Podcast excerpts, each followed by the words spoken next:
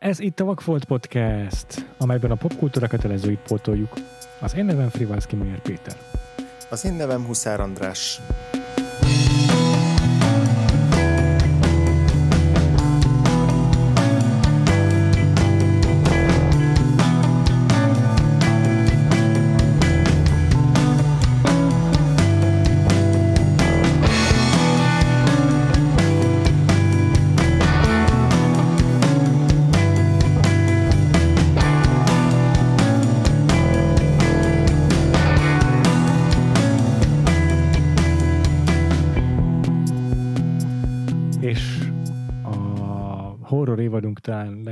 Leginkább kakuk tojás darabját fogjuk megtekinteni.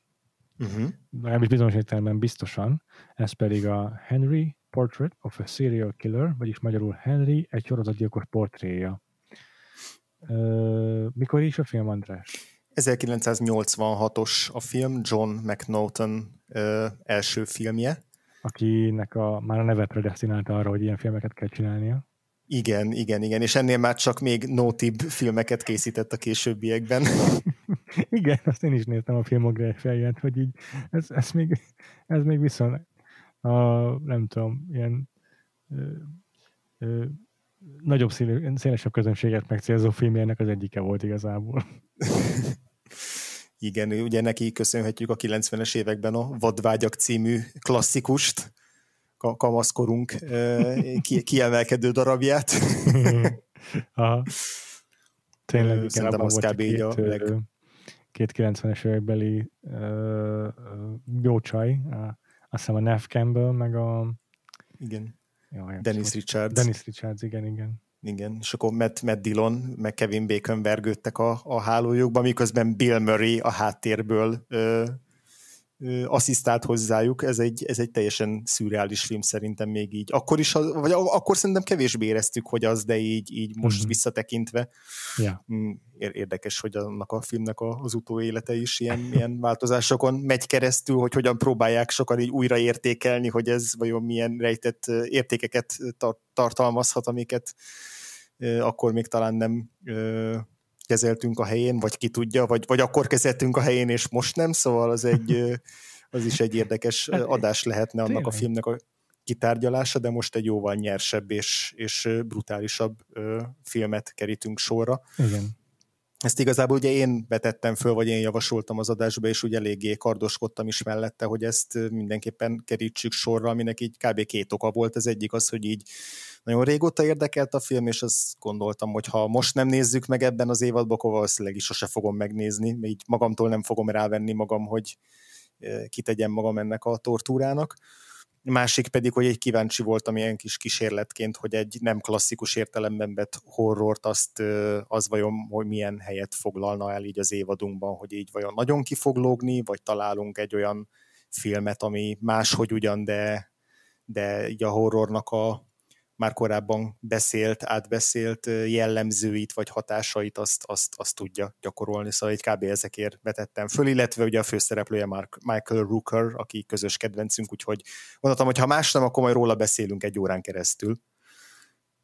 Ebben a, a, amellett is maximálisan benne vagyok, hogy egyébként van miről beszélni a film kapcsán. Igen, igen. Szóval, és, és akkor ez, ezekkel a, nem is tudom, prekoncepciókkal neki ülve, Uh-huh. ö, hogyan csapódott le neked a film? Megérte megtekinteni az évad kedvéért? Megérte várni rá? Vagy, vagy megnézted? Vagy, vagy most bánod, hogy nem nézted meg eddig? Nem is tudom, hogy kérdezzem, miket kérdezzek. Ja. Ö, Hát igen, ne, nehéz erre válaszolni. Igen. De Talán azzal kezdeném, hogy az biztos, hogy soha többet nem fogom megnézni. Na Tehát, hogy ez, ez, ez, ez, nem az a, ez nem az a horrorfilm lesz, amit így szívesen újra nézek majd, és, és akár még egy texasi láncfűrészessel összevetve sem, mert hogy bizonyos Igen. Szempontból a texasi láncfűrészes nekem megterhelőbb film volt, mint ez, főleg az utolsó fél órája az, azt még intenzívebbnek éreztem, még, még, még, még, még, még keményebbnek, de hogy, de hogy abban a filmben van egy olyan perverz és szadista szórakoztatási faktor, ami miatt simán el tudom képzelni, hogy azt újra fogom nézni, meg így az esztétikája is olyan, ami ugyan vannak hasonlósak a Henryvel, hogy így mind a kettő ilyen nagyon roncsolt, nagyon csúnya film, Hmm. de hogy ilyen szépen csúnya, vagy nem tudom, ezt majd megbeszélhetjük, hogy így van-e. de hogy, de hogy azt, azt, azt sokkal szívesebben el tudom képzelni, hogy majd x év múlva újra nézem. A Henry viszont annyira hétköznapian kegyetlen és brutális és nyomasztó, hogy, hogy ezt így egyszerre, tehát ez azok közé a filmek közé tartozik nálam, ami így, így egyszer. Ne, örülök neki, hogy láttam, meg érdekes, meg szerintem is csomó mindenről tudunk majd beszélni ezzel kapcsolatban, de hogy, de hogy, de hogy nem, egy, nem, egy, nem egy kellemes élmény, hogy finoman fogalmazzak. Hát igen, egyébként ezt a részét osztom annak, amit mondasz, hogy tudod, általában egy film megnézése és a podcast felvételek között azért még egyszer legalább átpörgetni át szoktam a filmet, uh-huh. hogy így jobban emlékezzek a cselekmény egyes pontjaira, meg uh-huh. kikeresem a screenshotot a színhoz, a adáshoz, meg ilyesmi, de most nem vettem rá magamat.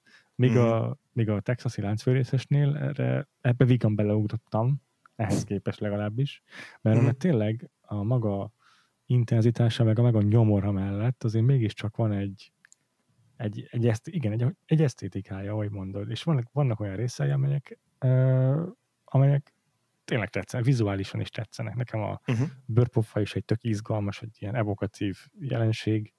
Az egész, az nem tudom, nyakkendős, öltönyös, maszkos pofájával. Igen. És, és, a, és a Henryben viszont minden tényleg sivár, kegyetlen, lélekölő. Igen. Képest. Igen, igen. Szerintem kb. a lélekülő az az, az a ja. jelző, amivel így, így nagyon pontosan lefestetjük azt, hogy milyen eltölteni ezt a egyébként nagyon szűk másfél órát, igazából kb. 80 percet a címszereplő Henryvel, aki eddig nem említettük, de egy sorozatgyilkos. De hát ilyen pontosan említettük be benne van a címben. Egyébként azt tudtad, hogy mi lett volna, mit terveztek a film eredeti címének? Nem. Azt, hogy Henry. Aha. Na, akkor, akkor vagy ezt, e, ezt csatornáztam most itt a bakimmal. Igen, a, a, a terjesztő beszéltevőket le erről a címadásról, mert hogy megtéveszteni azokat a nézőket, akik esetleg egy brit uralkodóra asszociálnak el Henry névből, Henrik névből. És akkor így, így került hozzá ez, hogy egy sorozatgyilkos portréja. Uh-huh. De hát Igen, akkor egy kicsit beszéljünk is. Ja, mondd csak. Szerintem ugyanazt akartok mondani, hogy beszéljünk a háttértörténetéről a igen. filmnek. Igen, igen, igen. Mert ugye, mint említettem, ez ennek a John McNaughtonnak az első filmje volt, uh-huh. pontosabban első játékfilmje.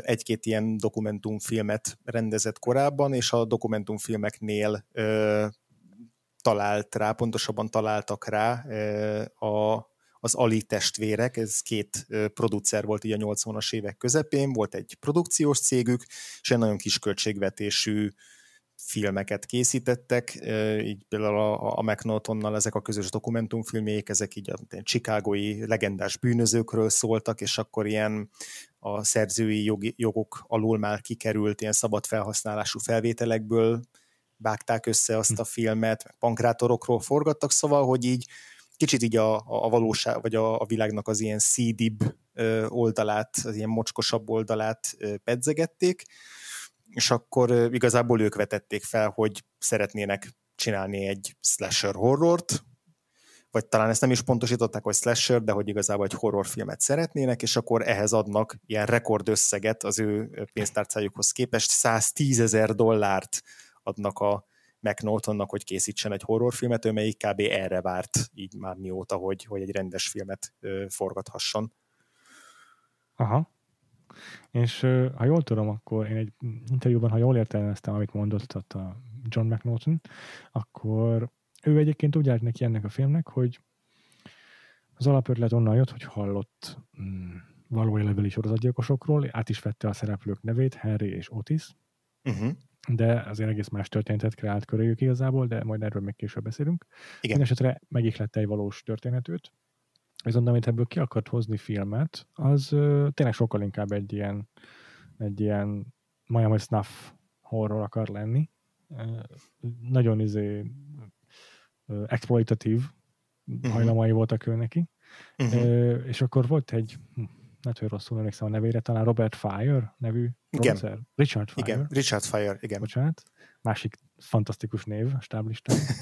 és ő meg, ő, és ő, ő neki akreditálja John McNaughton azt, hogy, hogy egy ilyen művészibb dolog kerekedett ki belőle.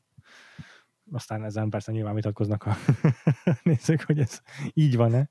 De Akkor hát jót a, tette, igen. Igen, mert hogy végül is ez a film azért egy kult siker lett. A megjelenése az elég rögös, a megjelenéséhez elég rögös út vezetett azután, hogy leforgatták. Igen. Itt mondtad, hogy azért egy 110 ezeres rekordösszegből készült, emellett 16 mm-es szalagra rögzítették, tehát tényleg nagyon olcsón kellett dolgozniuk, de még így is ilyen szuper nehéz volt leforgatni ezt a filmet. Uh-huh. Ö, nagyon körülményes volt. Igen, így kb. tehát ez, ez a tipikus ilyen gerilla forgatás volt, ja. hogy az, a, az összes ilyen, nem tudom, áldozatot, meg mellékszereplőt, meg epizód szereplőt a, a, a stábnak a barátai, meg rokonai játszották el, a, egyik producer is felbukkan a filmben, tehát hogy így mindenki a saját ruháját viselte körülbelül, ja. tehát hát tényleg ez a klasszikus nem is tudták ott az ott lévő utcai járókelők, hogy őket fölveszik kamerával, tehát nem volt senki se statiszta ott.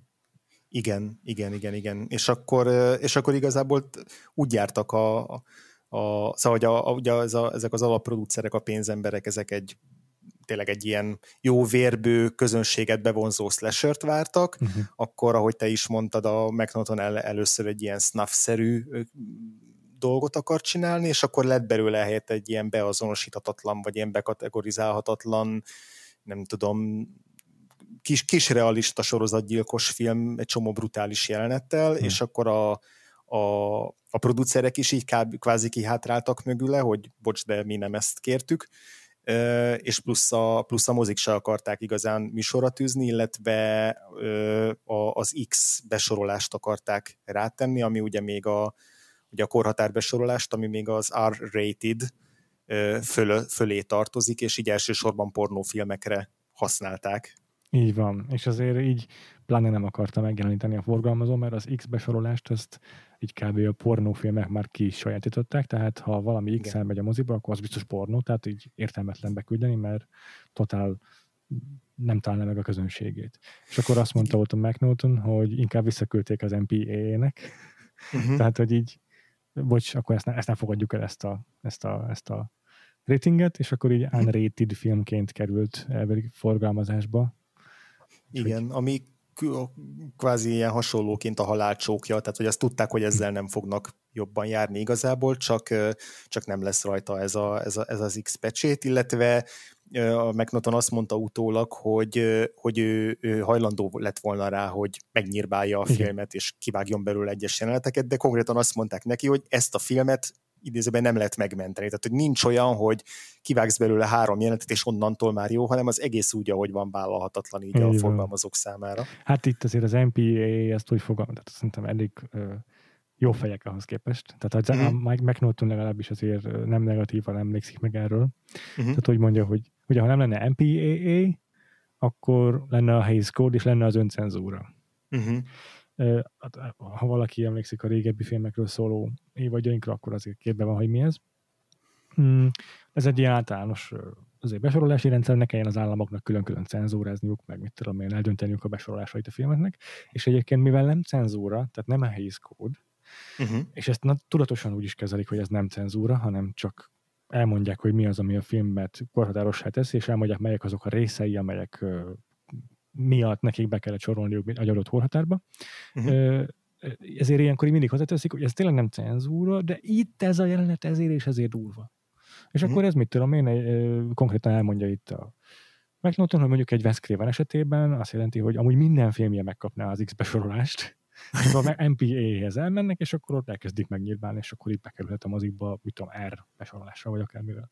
De az ő esetében meg az volt, hogy nem tudtak ki ilyen, ahogy mondod, nem tudtak ki kiemelni két-három jelentet, hogy na ez durva, hanem hogy azt mondták, hogy így általában olyan a hangulata, olyan a motónusa a filmnek, hogy ezzel nem lehet mit kezdeni, ha ezt meg akarnád vágni, akkor kapna egy videoklippet.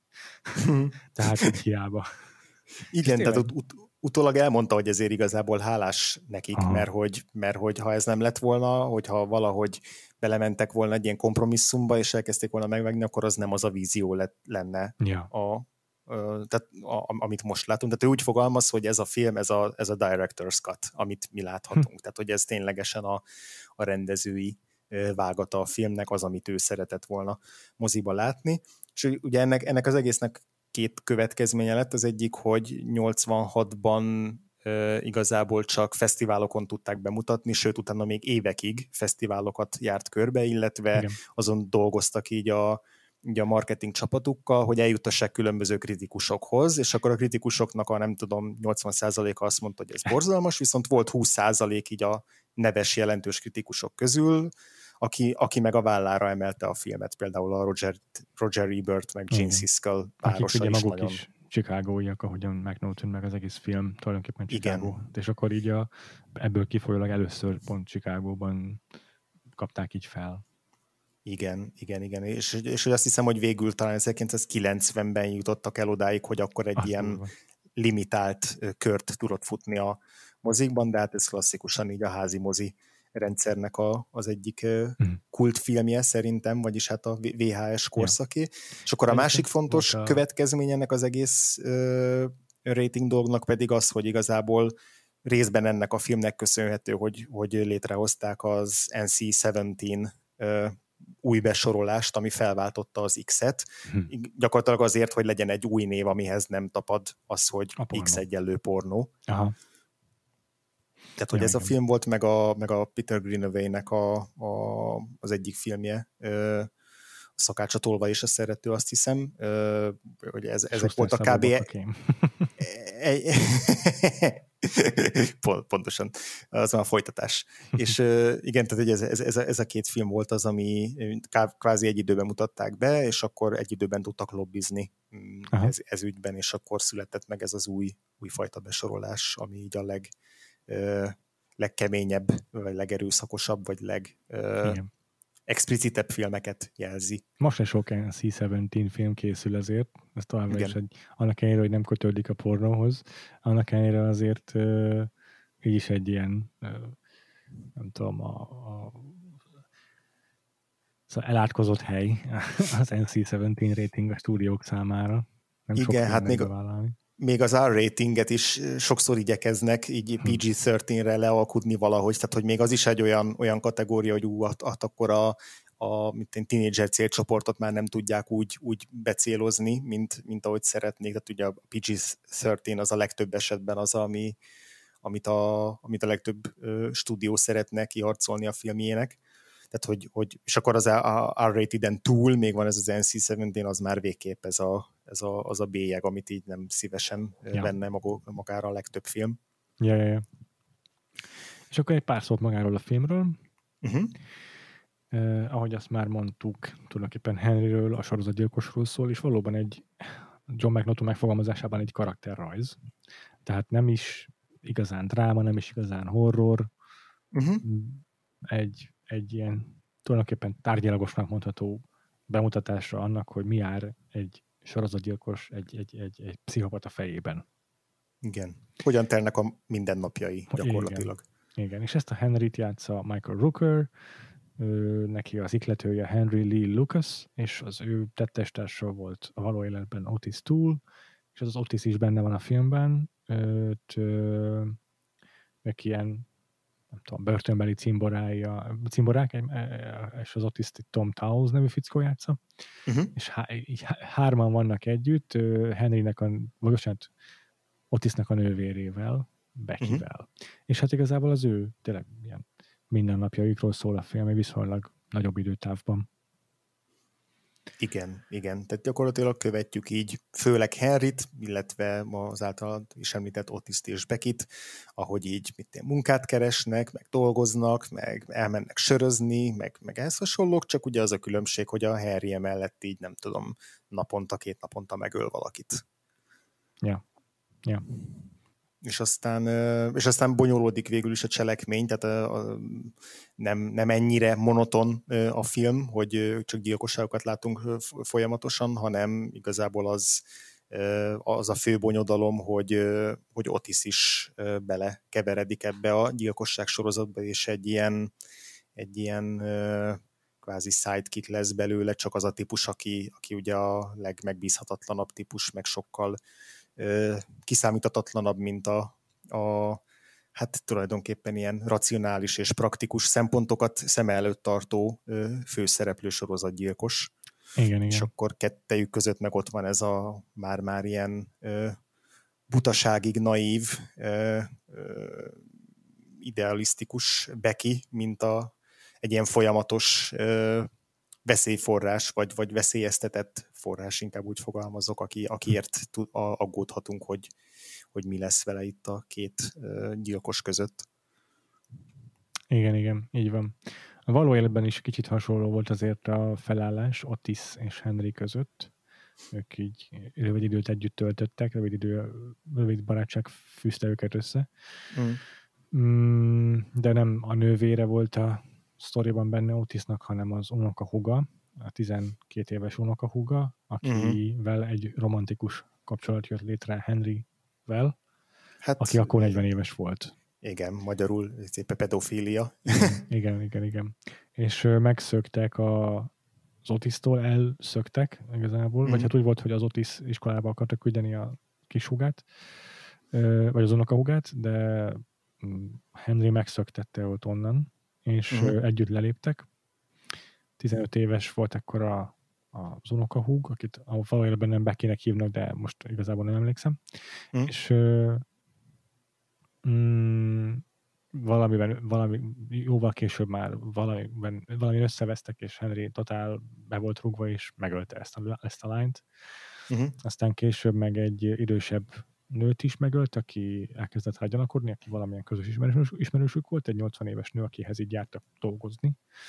És ezek után kapták el Henryt, akinek ez a két gyilkosság volt addig a számláján, meg az édesanyja megölése, uh-huh. és a börtönben, vagy hát a letartóztatása után még körülbelül 300 bűncselekményben vallotta magát tettesnek, tehát 300 halálesetről tette, tett tanúvallomást, vagy bocsánat, beismerő vallomást, viszont a, a halálra ítélése előtt ezeknek a nagy részéről kiderült, hogy valószínűleg semmi közük hozzá, köze hozzájuk, mert elég sok részletet csak így konfabulált, kitalált, Henryről azt kell tudni, a Harry Lee Lucasról, hogy 64 volt az iq körülbelül, hmm. és valószínűleg az, hogy a média őt így felkapta, a mint sorozatgyilkost, ez benne egyfajta ilyen elismerés mm, nem tudom, mit keltett, egyfajta, egyfajta büszkeséget, és mivel neki akkor már mindegy volt, mert így is, hogy is, illetve tényleg csukták le, ezért elkezdte magáról kreálni ezt a mítoszt, és tényleg egyre több és több bűncselekményt vallott be, és így, így úgy érezte, hogy ő már valaki szerintem, és ez, ez ezért csinált magából ilyen hőst. Mindenesetre Sőt, igaz, igazából volt még egy másik oka is, hogy, hogy a nyomozók, akik, uh-huh. akik kihallgatták, uh-huh. azok mindig ilyen szívességet tettek neki a vallomásért cserébe. Olyan értelemben, uh-huh. hogy, hogy, hogy azt mondta, hogy mit tudom én, uh-huh. én valami jobb kaját kér, ja. és, akkor, és, akkor el, és akkor még beszél. És hogy gyakorlatilag talán éveken keresztül így, így tulajdonképpen kiharcolt magának egy csomó ilyen, ilyen kényelmi dolgot, vagy olyan pozitívumot, hogy így, hogy így jobb lett így a börtönben az élete, és cserébe meg tényleg így mindent bevallott, és hogy igazából ezután az ügy után alakult át, hát most nem tudom, hogy az FBI volt-e, vagy, vagy, vagy melyik szervezet, de hogy, de hogy ezután alakították át azt a kódexet, hogy akkor a kihallgatások során mondjuk sorozatgyilkosoknál nem szabad ilyen szívességekkel vagy, vagy hasonlókkal hasonlókat teljesíteni, mert hogy akkor megbízhatatlan lesz a, a, a vallomás. Tehát, tehát ez így, ez így pont így ráébresztette a, a hatóságokat arra, hogy ez egy nagyon veszélyes veszélyes gyakorlat. Uh-huh, uh-huh, uh-huh. És egyébként a Henry Lee Lucas belekeverte ezekbe a ezekbe a bűnvallomásokba azt az Otis túlt is, tehát ők tényleg tettes társaként tűntek fel uh-huh. De ebben nem vagyok teljesen biztos, hogy ő, hogy ő ténylegesen hány gyilkosságba vett részt, és ebből valóban mennyiben volt köze, mennyihez volt köze Henrynek. Hát igen, igazából amennyire én olvastam, tehát így ezt tényleg nem lehet tudni, mert egy csomóról, ahogy mondod, megcáfolódott utólag, hogy, hogy, hogy csak, csak azt hazudta, hogy ő követte el, tehát igazából nem lehet megállapítani, de hogy így azt satszolják, hogy azért egy olyan 30-40 gyilkosság az, az fűződik a, a Harry Lee Lucashoz így is. Tehát, hogy azért nem arról szó, hogy egy-két ember tölt meg, csak az, hogy nem több százat. Uh-huh, uh-huh. Hihetetlen. És hát így uh elég nyomasztó a film is, de amikor itt utána olvastam ezeknek a, ennek a két űrgének, meg a családi hátterüknek, akkor még jobban elment az életkedvem. I- igen, nekem is, nekem is. Én igazából nekem nem esett le, hogy ez, hogy ez valódi figurákon alapul. Ja. Tehát ez nekem is utólag lett meg, mint plusz információ, és ja, ezeket én ne, nem tartozom azok közé, akik így, így élvezettel fallják mondjuk az ilyen true crime ja. történeteket, főleg, hogyha gyilkosságokról van szó, úgyhogy, úgyhogy ez, ez, ez nekem is különösen nyomasztó volt olvasni az ő gyilkosság sorozatokról. Igen, és hát a Henry Lee Lucasnak a filmben, meg a való életben is egy prostituált az édesanyja, aki nagyon fiatalon megpróbálta őt is, tehát a saját fiát is prostituálni. Uh-huh. És ez vezetett oda, hogy a Henry Lee Lucas megölte az anyját. Uh-huh. A Otis Tullnál meg az volt a valószínűleg a kiváltó oka annak, hogy ő egy ilyen életet, életet élt, hogy a hogy a, az apja bántalmazta őt gyerekkorában, és és nem, és elég hamar mm, coming out volt előttük, hogy ő homoszexuális, és ez, azt hiszem ezért ki is tagadták, vagy nem tudom pontosan, de abszolút nem vették jó néven a szülei mindezt. Mm. És egyébként közöttük a való életben volt egy ilyen, tehát a Henry és az Otis között volt egy szexuális kapcsolat is valószínűleg, ami a filmből kimarad. Igen, igen, igen, igen, igen. Volt több kivágott jelenet a filmből, hmm. és ez is köz, köztük az egyik kivágott jelenet, az pont ezt igen? tette volna explicit, igen, volt egy olyan volt egy olyan jelenet, ahol így ülnek egymás mellett, tehát le is forgatták a jelenetet, ahol így ülnek egymás mellett az ágyon, és akkor a, a Harry így tulajdonképpen így kikezd bele, és, uh, és akkor így, így együtt lefeküdnek az ágyra és csókolóznak, tehát hogy van, van egy ilyen, egy ilyen kvázi szex jelenet, vagy, mm-hmm. vagy, vagy erre, erre utal jelenet, ami aztán kikerült a, a filmből. Ugye a filmben igazából e, ebből a szából csak annyi van, annyi maradt meg, hogy, a, hogy az Otis, amikor ő ilyen drogdíler, és amikor igen. marihuánát ad el egy, izé, egy gimisnek, egy gimnazista srácnak, akkor ott a, a, a kocsiban így ráteszi a kezét a srác combjára, aki meg így felhördül, meg így izé, elszalad. Igen, igen, tényleg. Tehát, hogy ennyi, tényleg. Ennyi, ennyi marad meg belőle. Még, még volt több ilyen nagyon durva, vagy ennél sokkal durvább törölt jelenet is. Például a, a Bekit is még egyszer majdnem megerőszakolta volna egy random izé, betörő tolvaj a, a lakásába, akit aztán a, akit aztán a Henry meg az Otis így elkapnak és kidobnak az ablakon és, és akkor erre azt mondta a McNaughton, hogy ezt így, ez, ez, ez, ez túl komikus lett volna ez a jelenet már, mint a vége, hogy kidobják az ablakon. Aha. Van egy dokumentumfilm a 30. éve, tehát a bemutató 30. évében, amikor kiadták Blu-ray-en a filmet, akkor ahhoz forgattak így az alkotókkal egy, hmm. egy ilyen dokumentumfilmet, az fönn van a YouTube-on, és akkor a McNaughtonnak vannak ilyen, ilyen, ilyen bizarr megjegyzései, hogy így ő, ő miket tart így viccesnek. Tehát, viccesnek, és hogy, és hogy azzal az indokkal vágta ki a jelenetet, hogy ez, ez, ez túl komikus lenne, és túl, tehát hogy nem passzol bele a filmnek a, a így a, a hangvételébe. Másik ilyen jelenet, a, ami szerintem egyébként egy, egy, egy jó poén lett volna, hogy amikor a, a Henry és az Otis így szánt szándékkal azért leintenek egy, egy autósofőrt, hogy megöljék, uh-huh. egy izé, autópálya mellett. Igen. Vagy, vagy nem, nem, is, nem is emlékszem hol. Hát valami, és... valami félre, ugyanúgy szakaszon, ahol nem sok autó igen, meg, szóval igen, igen, igen, hogy úgy tesznek, mintha lerobbant volna a kocsiuk, és akkor leintenek valakit, és akkor csak azért, hogy az Otis így lelőhesse azt a csábót, mert túlságosan frusztrálja, hogy nem ölhet meg senkit. Ja, igen, igen és akkor, és akkor ott lett volna egy olyan, hogy, a, hogy az Otis oda megy a, a holttesthez, így a kezébe adja a pisztolyt, és akkor utána így visszanéz a, a Harryre, és így azt mondja, hogy suicide. Hm. Ami nem tudom, szerintem egy kellően morbid és jó poén lett volna, de erről is így azt, azt ítélte meg a, a, a McNaughton, hogy ez, ez, ez túl, hm. túl direkten vicces hm. Mm, jelenet, mert hogy neki igazából az volt a, célja többé-kevésbé ezzel a filmmel, hogy így azt a kérdést tegye fel a nézőnek, hogy, a, hogy az erőszak nézése és az erőszak megtapasztalása így mondjuk filmnézőként, hogy az, az, menny, az vajon mennyire szórakoztató. És hogy, és, és hogy ezt, ezt, ezt, ebben meddig tudunk elmenni nézőként, és hogy mi az a pont, ahonnan, ahonnan túl ez már, ez már túl real, túl valóságos lesz. Hm. Nem tudom, hogy ezt te egyébként mennyire érezted a filmből ezt a fajta ilyen, ilyen kérdésfelvetést, vagy, vagy, vagy ja, igen, kérdésfelvetést. Meg őszinte legyek, nem. Tehát, hogy a, mm. én is, én már más jelenet kapcsán hallottam a McNaughton mondani, hogy, hogy ilyen, ilyen, ilyen humorosnak, vagy, vagy izgalmasnak, vagy hogy is mondjam, nem izgalmasnak, hanem, hanem, hanem tehát nem sokkolónak szánta a film első szakaszát annyira, hanem, hanem, hanem tényleg csak egy ilyen leheletnyivel könnyedebbnek, mint a film fináléját. Ami uh-huh. azt értem, hogy a, van az elején ez a gyilkosságuk a Henrynek és Otisnak, amikor elmennek egy ilyen kéz alatti tévéárushoz. Igen. Ilyen lomis gyakorlatilag. Uh-huh. És ö, azt is megölik. És ott akkor azt elmondja a McNaughton, ez az úgy lett kitalálva, hogy, hogy ott amiket mond az a tévés, azok így legyenek viccesek, meg így tényleg legyen valami ö, bentör jellege. Bocsánat.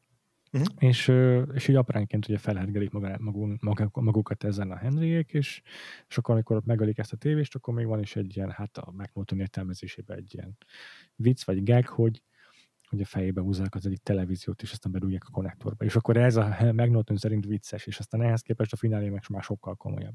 De itt már én, én eltérek ebben a McNaughton értelmezésétől, mert nekem más sem volt vicces. Tehát én, nekem a film első pillanatától az utolsóig ugyanolyan vérfagyasztó és nyomasztó. Igen. Szóval Igen, teljesen, tudom, te, is, ja, te is így meg? Te, teljesen egyetértek veled, nálam, nálam se volt ez vicces, sőt a, abban a doksiban, amit én néztem, ott, ott is elemezte ezt a jelenetet a McNaughton, és még azt is hozzátette a mellett, amit te mondasz, hogy itt az is volt a célja, hogy ugye azzal játszom, hogy akkor itt most a főszereplőnk egy sorozatgyilkos, és akkor ez a relatability, tehát hogy mennyire tudunk így azonosulni vele, meg hogy csak azért, mert ő a főszereplő, így neki fogunk-e szurkolni, hogy akkor a, az Otis például ezért is egy ilyen alja, aljadékabb figura, hogy, hogy hozzá képest a Henry az, az, az tűnjön egy picit ilyen, ilyen, ilyen hősiesebbnek, és akkor ennél a jelenetnél is azt mondja, hogy, hogy, hogy direkt ilyen pöcsfejnek ábrázolja ezt a, ezt a, ezt a lomiárust, hogy ilyen legyen, legyen ilyen bunkó, meg így szóljon be, meg legyen ellenszembes, hogy akkor, amikor őt megölik, akkor az, akkor az legyen egy ilyen, ő úgy fogalmazott, hogy, hogy, hogy satisfying, tehát hogy legyen ilyen kielégítő, hogy úgy kell neki, hogy megérdemelte. Aha. Tehát, hogy az ő értelmezésében is az a csáv az megérdemelte, és hogy aztán később meglátjuk majd, hogy kik azok, akik nem érdemelték meg, és, és, és ez, ennél is én nagyon felvontam a szemöldököm, hogy ja. így hogy én egyáltalán nem így vettem le a, a jelenetből, és rám abszolút, abszolút fel sem merült az, hogy, hogy, hogy ki érdemli meg, és ki nem érdemli meg azt, hogy megöljék, hanem egyszerűen csak tényleg, ahogy korábban mondtad, egy ilyen végtelenül tárgyilagos és mindenfajta morális megfontolástól mentes gyilkosság sorozatot nézzünk végig így egyesével. Mm-hmm. Okay. És vannak fokozatok abban, hogy valamelyik mondjuk úgy van fölvéve, hogy az durvább, meg megterhelőbb, meg, meg, meg intenzívebb, de hogy alapvetően mindegyik gyilkosság elborzasztó. Uh-huh. Szóval ez a McNaughton ezzel valami nincs rendben. igen, igen, igen, furcsa, furcs, furcsán látja a saját filmjének a, a hangulatváltozásait, meg, meg, meg szereplőit, mert azt egyébként ő sem mondja, hogy ez a Harry ez egy jó fejcsábó lenne, de hogy így, de hogy nekem se stimmel az, ahogy ő a, a filmnek az ívét például felrajzolja, vagy elképzeli. De te, teljesen értem, hogy mire gondol, mert a, most ha belegondolsz, vagy nem tudom, visszaemlékszel ilyen antihősös tévésorozatokra, vagy filmekre, hmm. akkor tényleg mindig ez a, ez a bevált recept, hogy, hogy tudjuk, hogy a főhős bűnöző, meg elítélendő, amiket cselekszik, de direkt mellé tesz a, a, a narratíva egy olyan másik karaktert, mondjuk az ő ilyen protezsátját, vagy uh-huh. kopikettjét, vagy valakit, aki ugyanő, vagy ugyanolyan vizei vannak, vágyai, vagy motivációi, de sokkal bénább, vagy ügyetlenebb, vagy, vagy még aljadékabb, vagy csak egyszerűen Igen. annyira szar ö, ö, ö, figura, amit tudom én, a míg a főhősnek van valami hangyányi, jottányi izé, morális kódexe, vagy valamiféle rendszere, vagy elve, Igen. még azzal ez a, ez a, ez a, ez a sidekick, az még ezzel ennyivel se rendelkezik. És akkor ezzel van relativizálva a protagonistának a, a szimpátiája, az, hogy mennyire szimpatikus számunkra. Ezért emiatt tudunk azonosulni vele, hogy van egyrészt egy ilyen ellenpárja, másrészt meg az, hogy ezzel így egyből kontextusba kerül az, hogy neki van valamiféle ö, rendszere, kódexe, akármilyen, amivel már jobban elfogadható számunkra. De uh-huh. itt tény, tény, tényleg van a Henrynek egy, egy tényleg picivel magasabb erkölcsi kódexe, mert legalább a saját nővérét nem akarja megerőszakolni, meg ilyenek. Uh-huh. De, de ez annyira alacsony van mind a kettőnél a léc, annyira, annyira ö, erkölcstelen, és annyira gazfickó mind a kettő, annyira aljas mind a két figura, hogy tényleg verül föl bennem az, hogy bármikor is egy protagonistaként gondoljak Harryre.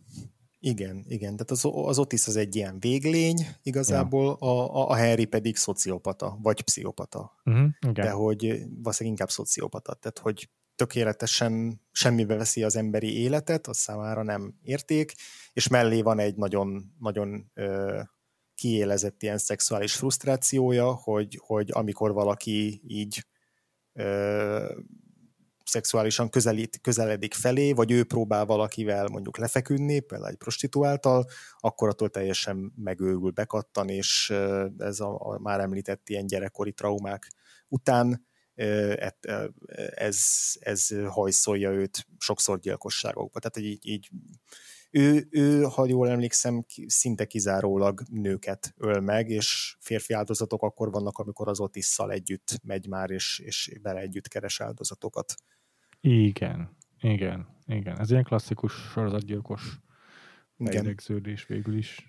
Igen. igen. Amitől egyébként szerintem nagyon érdekes lesz a, a Henry karaktere, és amitől sokkal amitől másabb, mint mondjuk egy, egy, egy Hannibal Lecter, vagy a hetediknek a, a John Doe-ja, vagy bármelyik ilyen klasszikus sorozatgyilkosos karakter, hogy, hogy ő tényleg egy ilyen teljesen hétköznapi ember. Tehát abban az értelemben, hogy nem egy grandiózus figura, nem, nem akar, nem megalomán, nem akar művészetet vagy művészetté emelni a gyilkolást, mint mondjuk Hannibal Lecter, vagy nem ilyen szuperokos, vagy mhm. szuperintelligens manipulátor. Nincsen, nincsen valami üzenete, vagy nem tudom, tanítani valója a világ számára. Így van, nem. Ő egyszerűen olyas valaki, aki időnként öl, és kész és hogy így ettől sokkal ijesztőbb, ja. plusz, hogy, hogy van ez a kettős arca, vagy, vagy, vagy kettős, igen, ilyen Jánusz arca, hogy, hogy látjuk gyilkosság közben, hogy tényleg egy ilyen elborul az agya, és, és, és gyilkol, és teljesen érzéketlen, és aztán látjuk otthon a, a, a, a Bekivel, aki, akit így piedesztára emel, mint egy ilyen tiszta lényt körülbelül, tehát ez szerintem ez a klasszikus ilyen szűz versus kurva hm. elképzelés az ő fejében, hogy a nő csak a, a nők a kettő közül valamelyikek, és akkor őt a, a, a bekitő így felhelyezi erre a piedesztára, és akkor vele pedig ilyen, ilyen, ilyen megszepp, nem is megszeppent, hanem ez a, ez a halkszavú ö, ilyen gáncs nélküli lovagnak tűnik, tehát hogy ugye megvédi, abban az értelemben, hogy megvédi az ő erkölcseit, és, és, és egy picit, tehát nekem sokszor eszembe jutott a taxisofőr a filmmel kapcsolatban, hogy ugye ott is a Robert De Niro karakternek, a Travis Bickle-nek van, van ilyen, tehát látjuk, hogy ő hogyan próbál romantikus hős lenni, és az hogyan torzul el az ő, Aha. az ő fejében, meg hogyan néz ki a valóságban, Aha. és hogy nekem nagyon érdekes volt a Henryben az, hogy ez a két arc, ez mennyire fura így egymás mellett, és hogy nem arról van szó, hogy ő így megjátsza magát, hanem hogy ez a kettő mintha tényleg így egyszerre létezne, de hogy ettől nem lett az én szememben humánusabb, vagy humánusabb nem, pontosan, nem, sőt, még ijesztőbb lett. Igen. És nem tudom, hogy ez mennyire volt konkrétan akkor igazából célja a, McNo- a McNaughtonnak, lehet, hogy ez így félig meddig véletlenül alakult így, de hogy, de hogy ez, szerintem ettől erős igazán a film, ettől a karakterrajztól. Uh-huh. Uh-huh. Teljesen egyetértek ezzel. Ez a kettősség, ez tök egyedi ennek a helyzetnek, mert egyébként teljesen realisztikus szerintem, hogy, hogy egyszerűen egy másik üzemmódba kapcsol a uh-huh. sorozatgyilkos, mikor ténylegesen gyilkolni kezd. Míg máskor, más sorozatgyilkosoknál, hogyha ők a protagonisták, akkor meg tehát mondjuk egy Hannibal sorozatnál, meg pont azt szoktuk figyelni, hogy amikor éppen nem sorozatgyilkos üzemmódban van, akkor vajon mi, mi, mi, mi zajlik a fejében. Uh-huh. És így vele együtt próbálunk kalkulálni. De itt szó sincs ilyesmiről, nem ez van. Hanem tényleg van két, kétféle üzemmódja ennek a Harrynek. De egy számomra se lesz fikaszlival se szimpatikusabb attól, hogy van egy nő, akit nem akar megölni. Sőt. Nem. Nem. Hát főleg aztán a, a, a filmnek a befejezésének a tükrében pedig aztán Igen. végképp szemernyi kétségünk sem marad a felől, hogy, hogy, hogy van-e bármiféle ja. moralitás ebben az emberben. Ja, ja, ja, ja, ja. Nagyon-nagyon nehéz beszélni erről a filmről, hiszen minden egyes jelenet, amit felidézünk, attól még jobban elmegy a kedvem attól, hogy beszéljünk erről a filmről. Tehát igazából akkor fel is vetem ezzel a kérdést neked, hogy szerinted megfelel-e, megfelel-e ez a film a horror műfai definíciójának? Szerintem igen. Az, az, az, az én szememben igen. Tehát hmm. ugye a, a másik opció az mondjuk a thriller lenne, de azt én pont ezért zárnám ki, mert hogy a thrillerhez hozzá tartozik az a fajta ilyen, nem is tudom, kélyes borzongás, amivel nézzük a thrillereket, hogy az izgalmat okoz bennünk, meg így az adrenalin így felpörög egy, egy, egy thrillerben. És ennél a filmnél egyáltalán nem, nem éreztem ezt egyszer sem, hanem folyamatosan ezt, a, ezt, a, ezt az elborzadást éreztem. Egyetértek. Szerintem is ö, belefér a horror kategóriába. Mert hogy amikor beszéltünk arról még az évad elején, hogy a horrornak van egy ilyen jellegzetessége, hogy képes úgy a bőröd alá férkőzni, hogy még utána hosszú-hosszú ideig veled marad, és így uh-huh. még mindig ez ugyanolyan vérfagyasztó hatást gyakorol rád. Hát ezt, ezt maximálisan, sőt, az egész évadban ez a film ért el nálam a legjobban. Igen. Pont amiatt, hogy, hogy annyira naturalista, tehát hogy a, a texasi láncfőrészesnek is van azért némi való, történet, valós életbeli ihletése, és az is legalább annyira romlott film, mint ez. De uh-huh. abból kifolyólag, hogy ez egy valamivel eszképistább, Igen. E- ebből kifolyólag azzal jobban együtt tudtam élni, de ez a, ez a Henry, ez, ez, ezt szeretném kipurgálni az emlékezetemből ezt a filmet. Igen, ez a, a texasi azért, azért az, az egy ilyen gótikus őrületbe torkollik ja, ja. a végére. Ja. Ez, ez pedig végig megtartja ezt a, ezt a teljesen hétköznapi tónust, illetve színészen tök, tök érdekes, mert hogy egy, egyrészt egy csomószor olyan ez a film, mint hogyha egy ilyen 70-es évekbeli új hullámos amerikai új hullámos film lenne, nem tudom, egy Cassavetes film, vagy egy Scorsese film, tehát hogy ja. egy ilyen egy ilyen nagyon ö, nagyon, tehát ahogy mondjuk autókázik Chicagóban, és úgy nézi a neonfényeket, meg, meg, meg, meg jár, mászkál a városban, tehát hogy én, én tényleg én teljesen, teljesen naturalista a szónak ebben az értelmében. Igen és hogy közben meg aztán vannak a, a, a gyilkosság jelenetek, amik meg, amik, amik meg ilyen, ilyen nagyon brutálisak, és plusz, pluszban rá van húzva az egészre a, azért a 80-as éveknek ez a, a egy-egy, egy-egy ilyen stílusjegye, vagy, vagy, vagy, vagy stílus rétege, például a, fi, a filmzenében, tehát ez a, ez a nagyon klasszikus, ilyen industriális dob csattogás, meg elektromos gitár, és akkor abba így még bele vannak keverve így az áldozatoknak a sikolyai is, tehát hogy ez, ez például ilyen nagyon ilyen, nem tudom, már, már modorosan ö, próbálja fokozni így a, a, a, az elborzasztást. Nekem ez például egy picit le is így lógott róla, így, tehát ebben éreztem így, így kicsit elavultnak a filmet a, a hangsávnál, hogy amikor mondjuk mindig megmutatják a, a, az áldozatokat, akkor úgy, úgy felharsan a sikolyuk úgy a, úgy a, a háttérből így eltorzítva. Ez nekem mm-hmm. egy picit így, így, így nem illet hozzá, de, de lehet egyébként, hogy enélkül meg még nyomasztóbb lett volna, mert ez legalább egy picit kirántotta a, a filmnek a valószerűségéből mert azt éreztem, hogy na ez ilyen tipikus 80-as évek. Nem tudom, hogy neked de volt-e, volt-e ilyen élményed ezzel? Ne, nem. Őszintén szóval nekem még azt tudod, hogy tetszett, de, uh-huh. de, de, de érteni vagy értékelni tudtam a, azt, hogy bevágták oda uh-huh. a, ilyen fle, ha, audio, fle, audio, vagy auditív flashback jelleggel a hangsávot. Nekem az, uh-huh. engem nem zavar, nem zökkentett ki. Hmm. Sőt, pont a horror, pont a borzasztást egy kicsit bennem megerősítette is. Uh-huh, uh-huh. De ettől függetlenül aláírom, hogy vannak ilyen rosszabbul öregedő részei a filmnek. A zenével is egyetértek egy kicsit. De hát egyébként se egy mestermű abból a szempontból, hogy azért a low budgetsége, meg a kezdőrendezése azért, azért meglátszik rajta. Persze, persze, még színészvezetésben is, meg, meg, mm. meg, meg ja, so, sok egyébben. Igen, vannak ilyen elég, elég a vágások, tehát igazából a vágás szerintem a leggyengébb része a filmnek összességében hm. véve. Ilyen bugyután megoldott dizzolvok, amikor áttűnik egy felvétel a másikba, így nem sok kontinuitás van a jelentek között ebből kifolyólag. Igen, igen.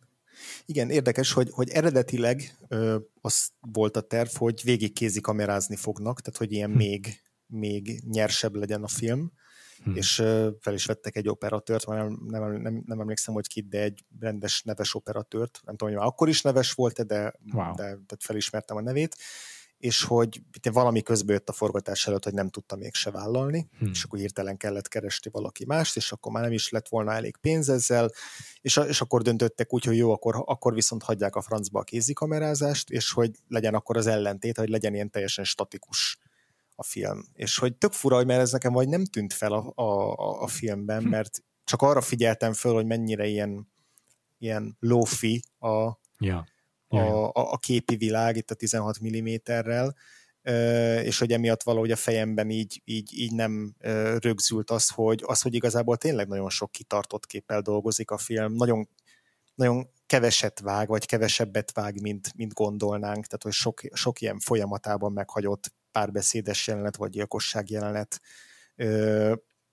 gyilkosság jelenetet hagy meg, és hogy ennél tehát szerintem azt szoktuk meg, hogy amikor ilyen sok ilyen kitartott vagy hosszú jelenet van, akkor, akkor az ilyen távolságtartó, meg elidegenítő hatása van. Uh-huh. Szerintem már más ilyen horrorfilmeknél is, vagy, vagy korábbi filmeknél is beszéltünk erről a erről a, most a Funny Games jut esem, eszembe elsősorban a Haneke film, ami, ami hasonlóan ilyen távolságtartó, de hogy ennél a filmnél valahogy valahogy nem, nem tartottam távolságot. Pont, pont nagyon kényelmetlen volt, hogy folyamatosan be vagyok szorulva ezeknek a szereplőknek a közvetlen közelébe.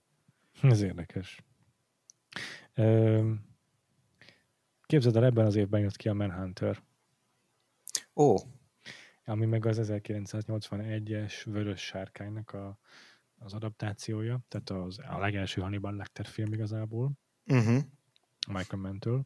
Thomas Harris regényéről beszélünk, és a, olvastam, vagy hogy ez egy interjúban volt teljesen mindegy, de hogy a McNaughton-t ihlette a Manhattan, vagy, vagy hát a Red Dragon, tehát a Vörös Sárkány könyv is, hmm. abban is elég sok zajlik a gyilkos szemszögéből, és azért ez a film is tartalmaz ilyen home invasion jelenetet, mint a Manhunternek a fináléja, úgyhogy, úgyhogy sok a hasonlóság, de pont azért jutott most eszembe, mert abban viszont elég sokat használja a szubjektív kamerát emlékeim szerint uh-huh. a Michael Mann. Tehát, hogy a gyilkos szemszögéből látunk egy csomó szegmenst, és uh-huh. abszolút nem egy ilyen statikus távolságtartó megoldással játszik ott.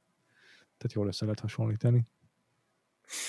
Igen, igen. E, e, igen, tehát igazából kívül marad a, a, ebben a filmben a főszereplő fején. Té- tényleg most, hogy mondod, nincs olyan jelenet, ahol így, ez a klasszikus, már beszéltünk korábbi adásokban is, amikor így a, a kamera szereplő, a gyilkos szeme, és akkor szuszog, és az ő fejében Aha. vagyunk. Tehát, hogy ez, Na, ilyen ez, meg a Manhunterben is van, igen. Igen, igen, és hogy tényleg ez, ez, ez, ez, ez nem is fel sem merült most bennem, de tényleg e, ettől teljesen mentes a film. Uh-huh. Viszont, viszont ezzel együtt is, vagy talán így még jobban hozzátapaszt a, a Henryhez. Tehát, hogy én azt éreztem végig, film alatt, hogy így, hogy így szeretnék szabadulni ett, ezektől az emberektől, a Henrytől, meg az Otisztól is, szeretnék így kikerülni az ő, az ő közvetlen környezetükből, vagy közelségükből, de hogy ezt nem hagyja a film, és hogy úgy én is úgy, főleg amikor, amikor otthon vannak a, a közös lakásokban, ami egy ilyen, úgy néz ki, mint egy, mint hogyha egy, egy cipős dobozt valaki lehányt volna, és utána, utána abban zajlik az egész film. Ilyen iszonyatosan ö, rothadó és guztustalan hely, tényleg kb. a legborzalmasabb lakásbelső, amit így filmben láttam, és hogy, és hogy oda be vagyunk szorulva ahhoz az egy kis asztalhoz, ami mellett ülnek a szereplők, és beszélgetnek, és sorolják a traumáikat, vagy újabb traumáknak teszik ki egymást, ez egy borzasztó érzés. Igen, igen, igen, igen. Nekem még ami nagyon borzalmas a filmben, borzalmas nézni, amikor ők maguk néznek vissza egy felvételt. Uh-huh. Mert hogy, na ez, és ez konkrétan egyébként ez az, amit átvett a McNaughton a Vörös Sárkányból, hogy a videószalagra rögzítik a gyilkosságaikat. Hmm. Csak a Manhunterben nem a gyilkosságát, hanem csak az áldozatait így megfigyeli a Dollar de, de ugyanúgy nézegetik ilyen perverz kíváncsisággal folyamatosan a kazettáikat, mind a két, gyil, mind a két filmben, a gyilkosok. És, és ez, ez hogy, hogy a, az Otisnak ez egy kielégülést jelent, hogy újra és újra nézi, meg kikockázva nézi a saját gyilkosságokat, ez, ez még, még egy, az elborzasztásnak még egy mélyebb szintje számomra. Igen. Igazából ennél az egy momentumnál érzem azt valamennyire, amit a, amit a McNaughton így célként kitűzött, hogy akkor a szembesítse a nézőt azzal, hogy erőszakot néz, és azt vajon élvezi-e, vagy hogy a, nem is az, hogy élvezi, hanem hogy mint, mint, mint szórakoztatás az erőszak, hogy ugye tévézünk és tévén nézzük a, a, a brutális erőszakot, és hogy ott, ott nem látjuk előtte magát azt a, azt a borzasztó home invasion tehát ugye úgy van a vágás, hogy megérkeznek a, a ház elé, így az éjszaka közepén ilyen teljesen ilyen apokaliptikus kép, hm. és utána már az egész esemény sort mi is először akkor látjuk, amikor ők visszanézik ja. a tévében, és, és sokáig csak a tévéképernyőt látjuk, és csak jóval később, talán miután lezajlik az egész jelenet, sor utána fordul a filmbeli kamera a kanapén ülő Harry és Otis felé. Uh-huh. Tehát, hogy egy darabig ott, ott, ott, na, ott tényleg behelyez minket a, a, ezt, a, ezt a snuff filmet Ezt uh, igaz, igen. néző szereplők közé. De egyébként tökéletes, hogy ez nekem utólag esett csak le, miután már hallottam a McNaughtonnak ezt az elbeszélését. Tehát, hogy film közben nem volt ez az érzésem, csak, film, csak a film után kötöttem össze, hogy hát igen, itt végül is tényleg működik ez a, ez a ez a módszer, de, de a film közben túlságosan el voltam foglalva azzal, hogy így nem bírtam el, vagy hogy így, így szinte elviselhetetlen volt az a, az a, az a Home Invasion jelenet. Igazából a, a Vostri Feri szívességet tett nekem azzal, hogy az egyik korábbi adásunkban azt mondta, hogy, ez, hogy, hogy, hogy, hogy egy ilyen nagyon nehezen elviselhető, nagyon borzasztó jelenet van a filmben, mert így már nagyon fel voltam készülve minden, és ahhoz képest azért nem volt annyira tehát hogy, hogy nem borultam ki tőle annyira, de, de ez mondjuk nem azt jelenti, hogy ne lenne, ne lenne szörnyű az a, az a, hm. az a jelenet sor. Aha. És ott, ott tényleg még rátesz egy lapáttal az, hogy az egészet egy ilyen, egy ilyen nagyon szemcsés, nagyon rossz ilyen videokamerás felvételen keresztül nézzük. Uh-huh. Igen, őszintén szóval engem a film fináléja, az utolsó két gyilkosság inkább most egy kicsit körösítve, uh-huh. jobban kiborított, mint a Home Invasion. Engem is. Aha. Engem is. Igen. Beszéljünk akkor egy picit róluk. Itt arról van szó, hogy a, tehát ezért az a Home Invasion, ez tényleg egyébként szerintem a filmnek a valószínűleg a konszenzusos ilyen mélypontja, most direkt nem csúcspontot mondok, de hogy a leg ö, nyomasztóbb jelenete. Igen. De a film fináléjában az történik, hogy Henry rajta kapja Otiszt, hogy, hogy a, hogy a Beckyvel, Becky-tök meg, megpróbálja megerőszakolni. Uh-huh. És, uh, és megölik, itt a Becky segítségével igazából. Uh-huh. Mm, és Henry elkezdi feldarabolni Otiszt, és oh. összecsomagol, igen, összecsomagolják, pár bőrönbe is elviszik, és berobják a folyóba a testet.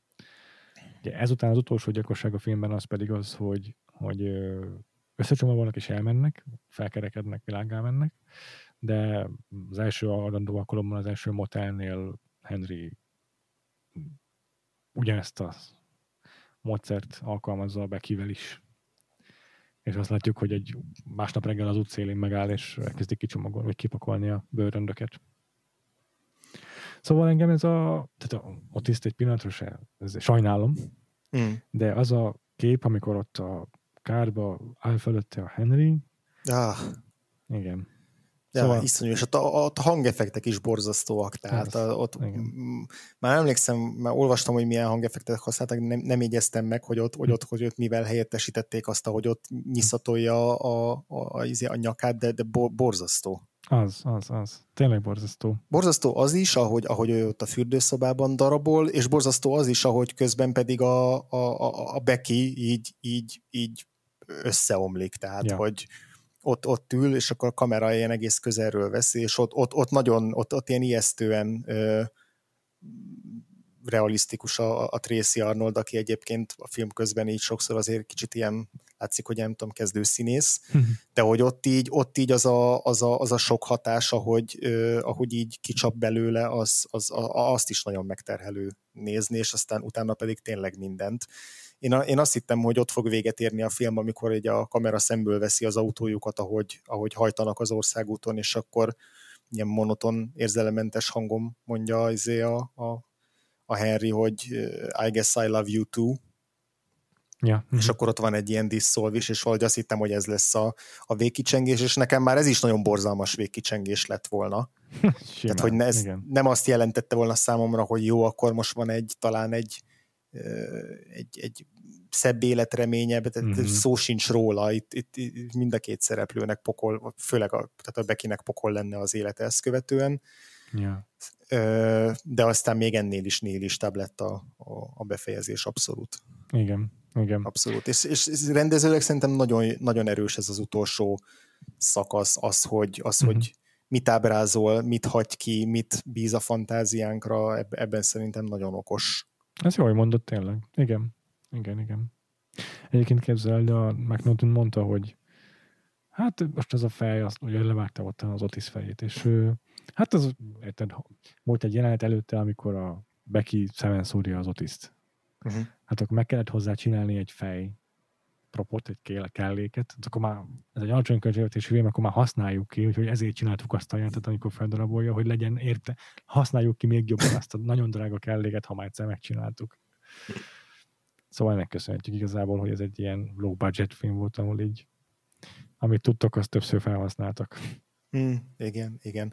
Aztán volt egy volt egy olyan részvevő, most nem emlékszem, hogy ő, ő pontosan kinek a kicsodája volt a filmben, de hogy volt egy olyan nő, aki legalább három áldozatot játszott el. Ugye a film elején igazából egy montást látunk, ahol csak az áldozatokat ilyen tablószerű képeken ö, mutatják így bebevágva, ö, és ott kapásból nem tudom, kettőt játszik, meg azt hiszem az egyik prostituáltat, akit, akit megölnek az Otisszal. Tehát, hogy e, ennyire újra hasznosítottak mindent a filmben.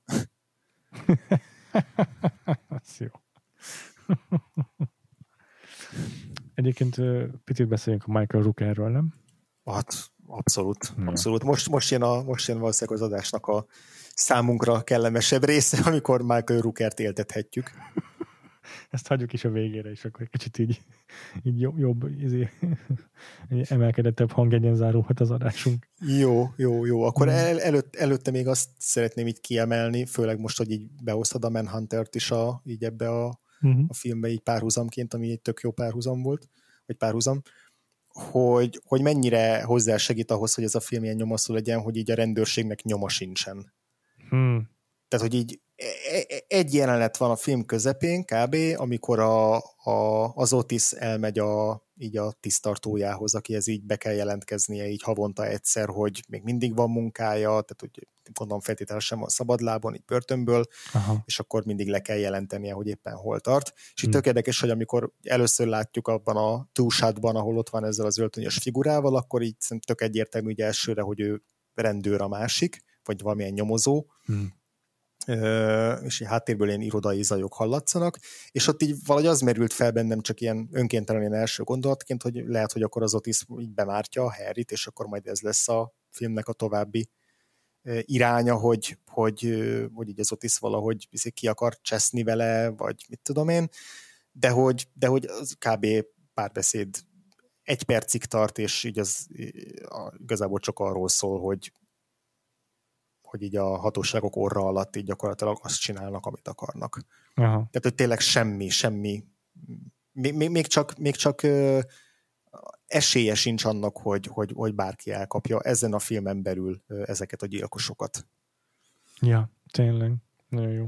És hogy így utólag persze olyan, amikor már tudjuk, hogy a, az a valódi személy, akin, akin alapult őt elkapták, de hogy ez a, a filmjáték ideje alatt ez, ez, ez semmiféle megnyugvást nem hoz számunkra, hiszen ott ér véget a film, és ezen akadtak ki a legtöbben így a nézők közül, hogy, hogy azzal ér véget a film, hogy beül a kocsiba Henry, és elhajt, és igazából éli tovább az életét, ki tudja meddig, és gyilkolni fog még ki tudja meddig. Igen. És akkor van egy ilyen anekdota, hogy a díszbemutató után az egy szembe találkozok a, a rendező, az egyik nézővel, aki így ki, ki, kirohant a teremből, és akkor így azt mondta neki a, az, a, az a néző, hogy így, így, ez, ezt, ezt, ezt nem csinálhatja. Tehát ilyet nem lehet csinálni. És akkor kérdezi a McNaughton, hogy micsodát. Hm. És így mondja neki ilyen nézet. Az, hogy megúszza szárazon a fickó, hogy, hogy a Harry az elmegy, és nem kapják el, és nem működik meg, hogy ilyet, ilyet nem lehet csinálni.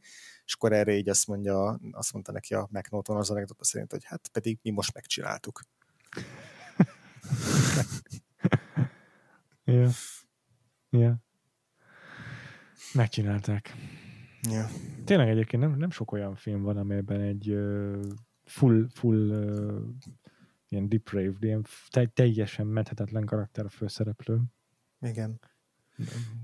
Igen, igen. Hát talán, talán így egy viszonylag közeli, vagy ezzel rokonítható film lehetne a, a Monster, amiről már egyszer oh, azt volt adásunk. Hozni, hogy mondod. Igen. Charlize Theronnal. Ja.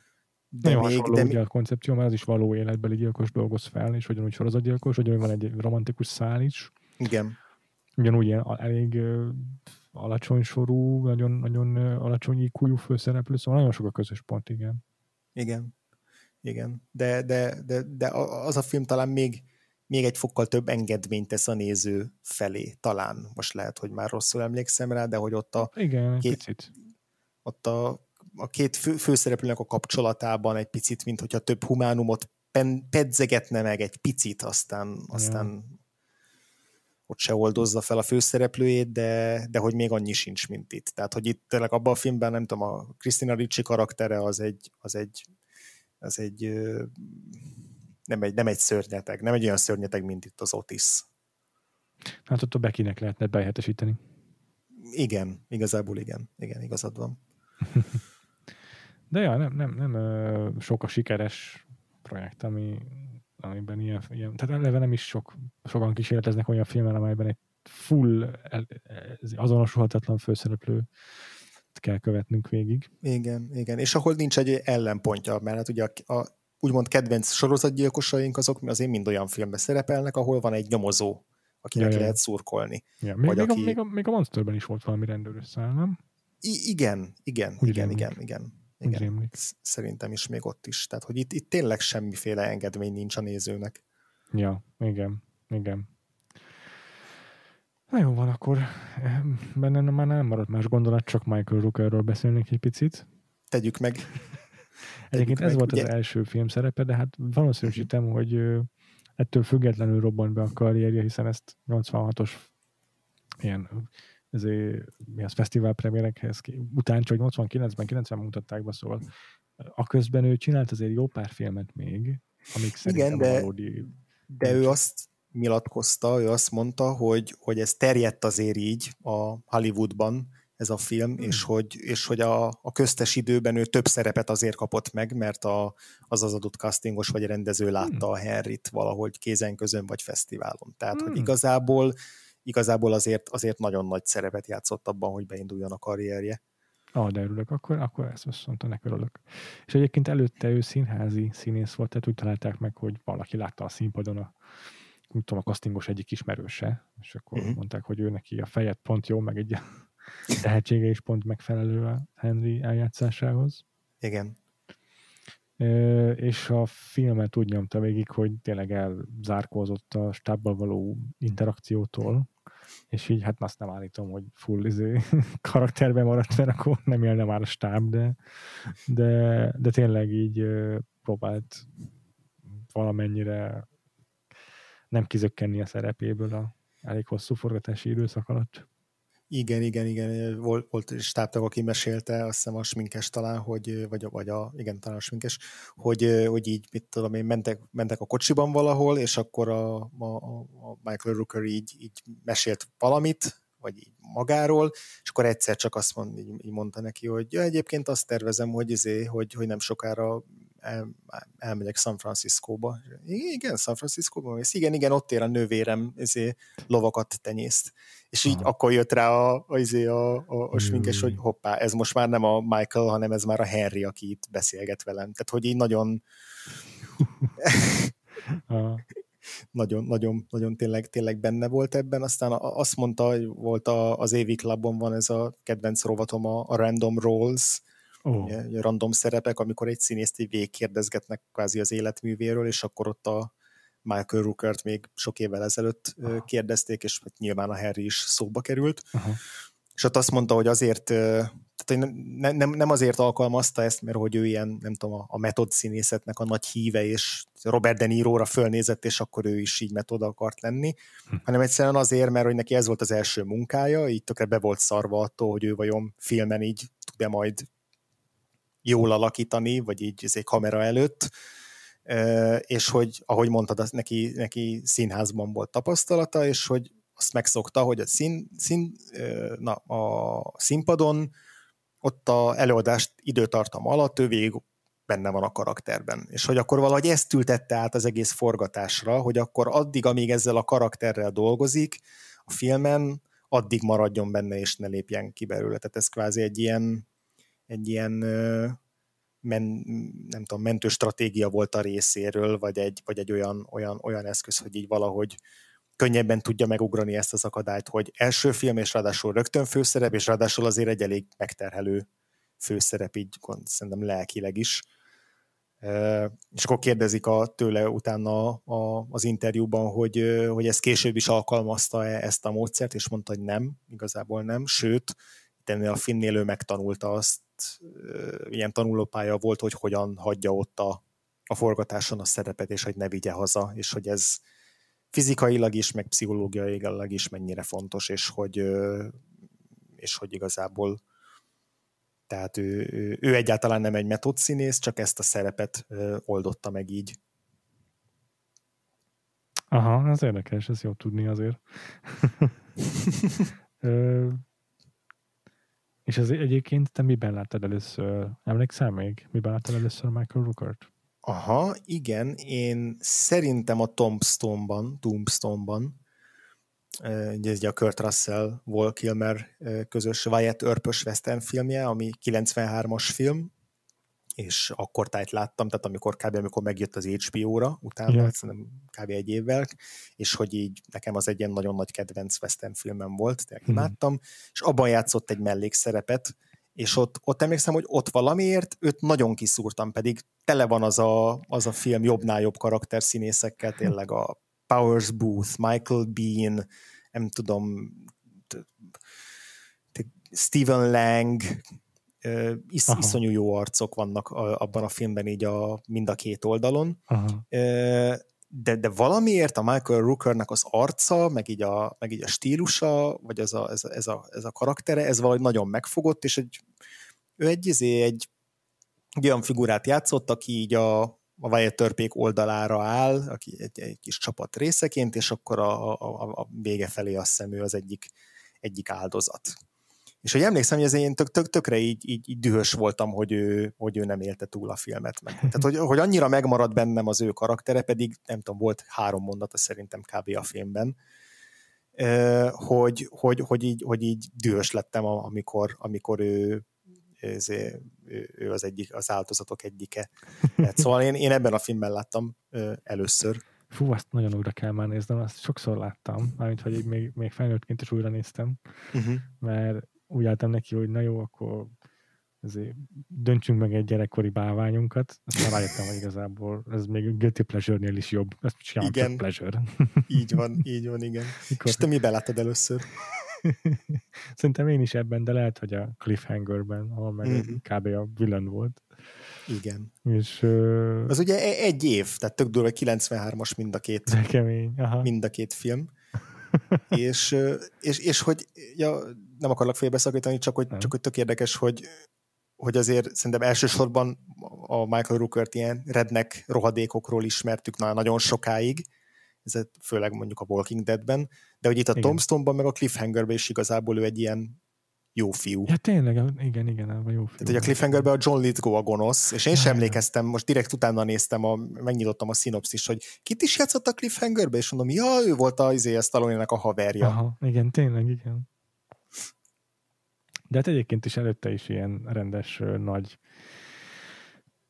filmekben szerepelt komoly, színész, komoly rendezők figyeltek fel rá, tehát benne volt az Ellen Parker féle Mississippi Burningben, a, a Langoló Mississippi-ben, Igen. Mennel, akkor a JFK-ben, Oliver Stone filmjében játszott, uh-huh. meg a mhm. Days of Thunder-ben, az pedig uh, Tony Scott rendezte, igen, igen. Mm, szóval így már a 80-as években, meg a 90-es évek elején ilyen szerepeket halmozott, uh-huh. és, és tényleg egy csomó mindenkinek meg szerintem így kb. a Walking Dead-től tűnt fel. Igen. Abban aztán az első évadban viszonylag rövid szerepe volt pedig. Ö, igen, de aztán ugye visszatért, tehát hogy ott az volt a, a és tök kíváncsi lennék, hogy ott vajon, vajon be volt-e tervezve, hogy visszahozzák, szerintem nem, mert hogy az hm. első évadban volt egy-két epizód, ő, ugye ő játszotta a Norman Reedusnak a, a tesóját, aki a, a Norman Reedus lett a, az ilyen breakout karaktere a Walking Deadnek, aki a képregényben nem is szerepelt, és ő lett a, mindenkinek a kedvence. Hmm a Daryl Dixon, és akkor neki volt a, a, a tényleg ilyen full sutyó, erőszakos bátyja, Michael Rooker, és így kb. a második részben ott hagyták egy tetőn így levágott karral, és aztán mhm. visszatért. Ez nem, nem. Visszatért, és tök sokáig szerepelt utána, tehát összesen 14 epizódban, és, és egyébként egy, azt még pont láttam azt az, azt az időszakot, amíg, amíg ő játszott benne, és így, így érdekes volt, ahogy így megpróbálták őt így, nem tudom, egy picit ilyen szerethetőbb irányba terelni, hogy ne, ne csak egy ilyen full rohadék legyen, de, de hát alapvetően azért egy full rohadék, tehát ilyen, ilyen, ilyen rasszista, rednek, seggfej volt abban a sorozatban. Igen, igen, igen, igen. És aztán uh, utána meg az új, újkori uh, kedvenc szerepünk tőle biztos, hogy a, a Yondu. Uh-huh. A Guardians of the Galaxy első és második részéből. Az Ahol elsőben még fullba nyomja a villent, a másodikban meg már már redemptívebb a karakter. Így van, így van, így van. Tehát igazából ugyanezt a ja. emlékeim szerint, vagy, vagy hasonló utat jár be. e, igen. E, e, de hogy igazából az, az, első részben is ugye nem ő a, a fő villen, hanem ő az ilyen, az a fajta villen, aki az ilyen megbízhatatlan segítőtárs per rossz fiú tehát hogy így nem tudod eldönteni, hogy most akkor ő, ő, ő segíteni fog a hősökön, vagy sem, de ugye űrkalóz, tehát hogy rögtön a, a film hát elején jó. Elég nyilvánvaló azért, hogy ő, hogy ő csak a saját gesztenyét akarja kikaparni, de aztán ahhoz képest valóban a második rész az meg így kb. az ő filmje lett. Igen, hát látszik, hogy ő nagyon-nagyon szereti a James Gunn. Igen. Egyéb filmjeiben is szerepel. Te Igen. Szerepel. Volt a Superben, bár igazából nem emlékeztem már. Azt, azt én is elfelejtettem, de, de aztán eszembe jutott, hogy a, amikor néztem a szupert annak idején, akkor így meg, jaj, de jó, Michael Rooker. Egy ilyen henchman játszik, és azt hiszem vicces a figurája. ennyi, ennyi, ennyi maradt meg belőle. De igen, benne lesz a, a The Suicide Squadban is a sok-sok szereplő egyike. Bizony, bizony, bizony. Gondolom Úgy, majd ő rá is, vagy ő, ő lesz megint csak az egyik leg kiemelkedőbb, legemlékezetesebb mellékszereplő sok, sok, sok tucat között. Igen, igen, igen. És hát aztán tényleg a karrierjében meg a végigjátszotta szerintem az összes létező bűnöző, és vagy ilyen simlis rendőr, vagy, vagy görényrendőr szerepet, tehát szerintem kb. Hmm. ezek voltak az ő, az ő tipikus karakterei. És Már láttam is... egy, egy pozitív rendőr szerepet a, stáb, az a, lista, a IMDb listáján, de nem láttam magát a filmet, de most érdekelni kezdett. Ez a Dark Half című 1999-es George A. Romero film, tehát horror. Aha. Fajnál maradunk. És azért figyeltem rá fel, mert a karakter neve az Ellen Pangborn, aki a Stephen Kingnek az egyik rendszeres visszatérő karaktere, egy sheriff. És abszolút oh. full, full jó fej karakter, szóval nagyon oh. érdekel, hogy milyen ebben a szerepben a Michael oh. Rooker. Na, e, most látom, ez is 93-as film, tehát ugyanaz az év, mint a Cliffhanger, mint a Tombstone. Szerintem ebben az évben kimaxolta a jó, fej, jó fiú karaktereket egy életre, vagy hát majdnem egy életre. Igen, tényleg. Mert utána, amiben még én láttam, az volt a 97-ben a Rosewood, az a John Singletonnak a, a, a filmje, amit annak idején szerettem, abban ő abszolút az ilyen ah. ö, rasszista, seggfej, ilyen lincselő sheriff volt. Akkor a, a Antoine Fuqua-nak volt ez a The Replacement Killers című akciófilmje a Chow Yun-Fattal, abban bevallom szintén nem emlékszem, hogy kit játszott, de, de emlékeim szerint abban is rossz fiút, de de lehet, hogy abban zsaru volt, mindegy. Meg Schwarzeneggerrel is játszott, aztán ebben a, a The Sixth Day című felejthető sci-fi akciófilmbe, akkor a Denzel Washingtonnal a Bone Collectorban, ami szintén tök felejthető. Úristen, aha.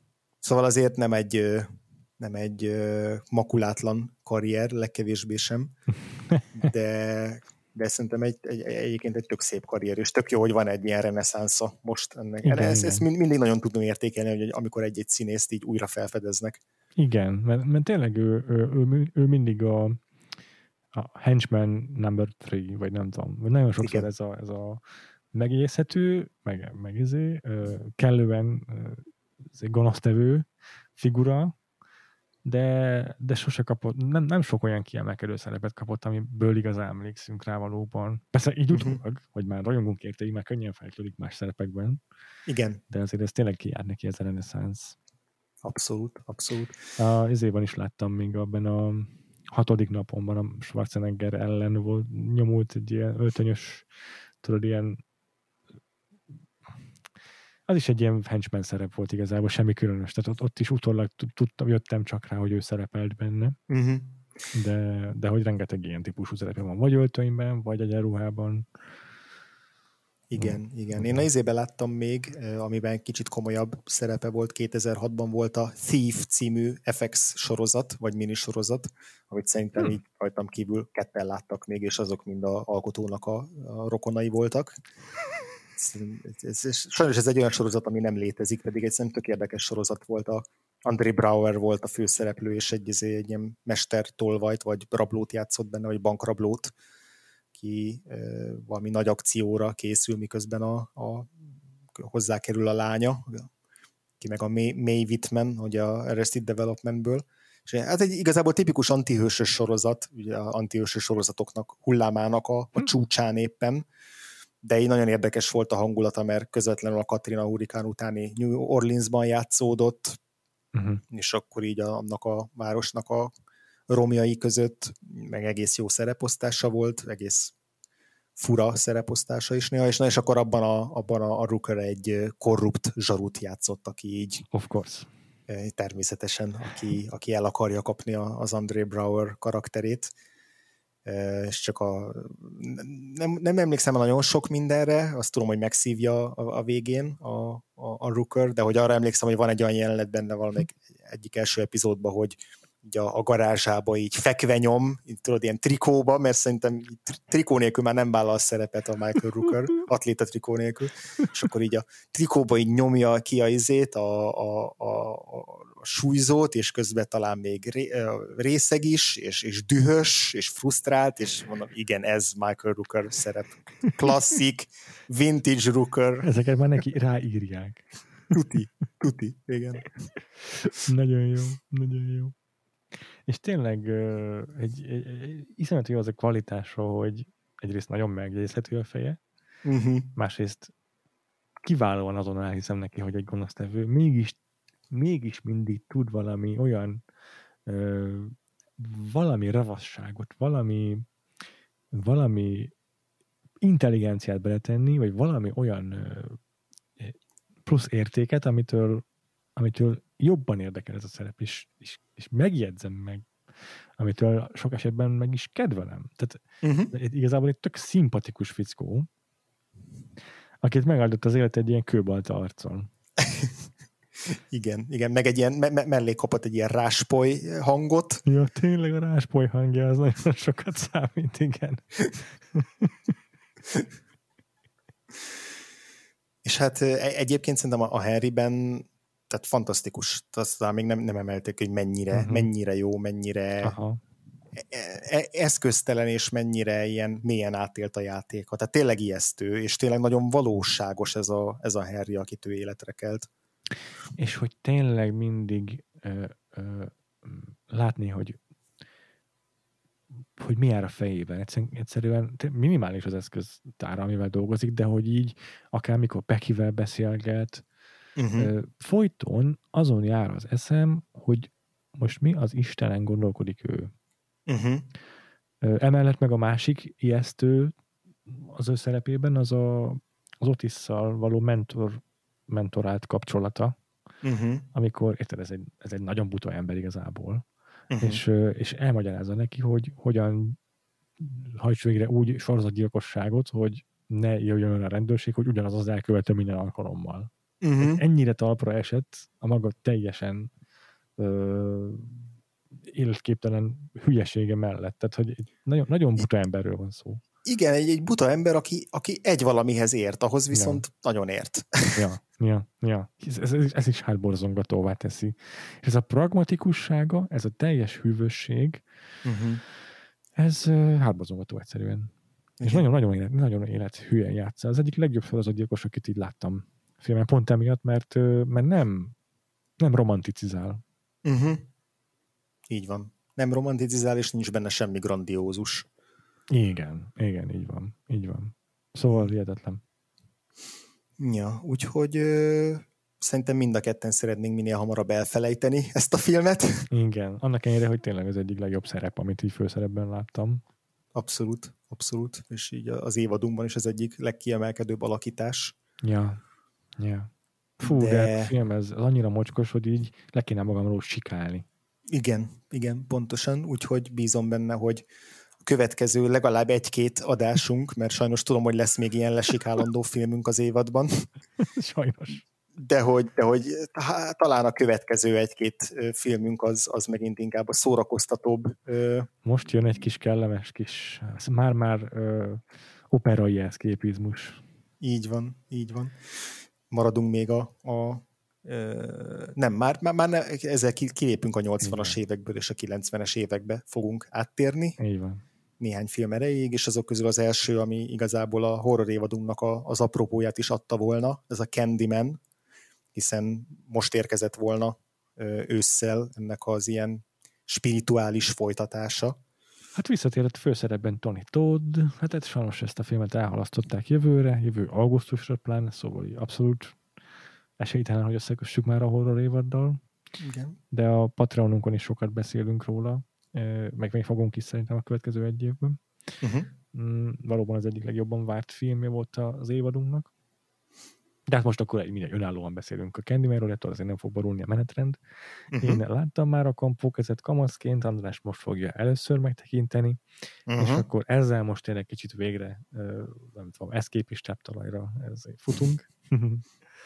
és aztán egy-két film és véget is ér ez a horror menet, menetelés, még, még lesz egy John Carpenter film, hiszen ő sem maradhat ki az évadból, uh-huh. meg persze a, a 90-es évek legnagyobb horror dobással, amely egyszerre meg is reformálta újból a műfajt, az a, a Blair Witch Project, az ideglelés is következik, aztán majd még, majd még kitekintünk Európába egy picit az évad leges legvégén. Uh-huh. Úgyhogy már közeleg a horror évadunk vége. Uh-huh.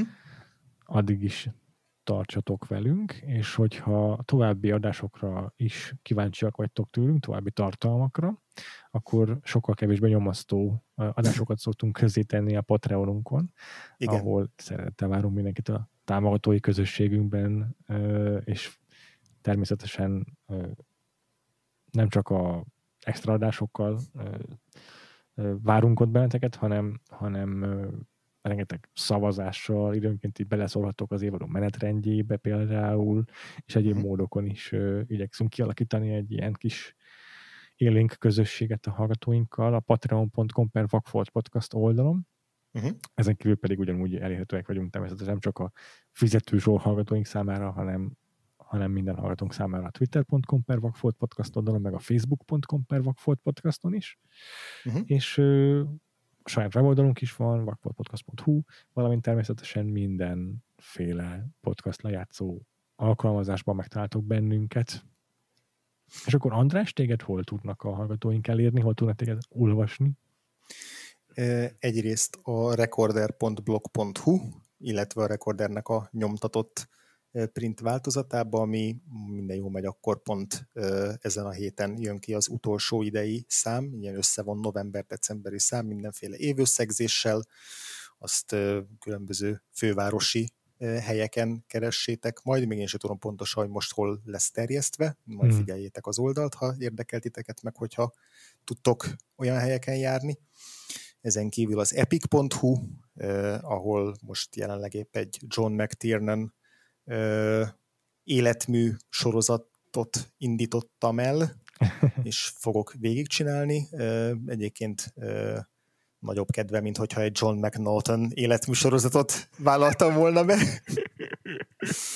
Vagy azért nem olyan sok izé állomás van ennek a John McNaughton életműnek. Igen, igen, de valószínűleg kevesebb a mestermű. Ja, ja, ja. E, és akkor ezen kívül még a Twitteren a Gains alsóvonás felhasználó név alatt. Téged, Péter? twitter.com per freevo, kettő ever és óval, és hát persze uh-huh. a Letterboxdon mind a ketten írogatunk időnként kritikákat, ha időnk és kedvünk is úgy hozza. Uh-huh. A Vakfolt címkére, ha rákerestek, akkor nem csak a mi Vakfolt pótlásainkat találtok, hanem másokét is, úgyhogy ti is használjátok azt a teget bátran. Uh-huh.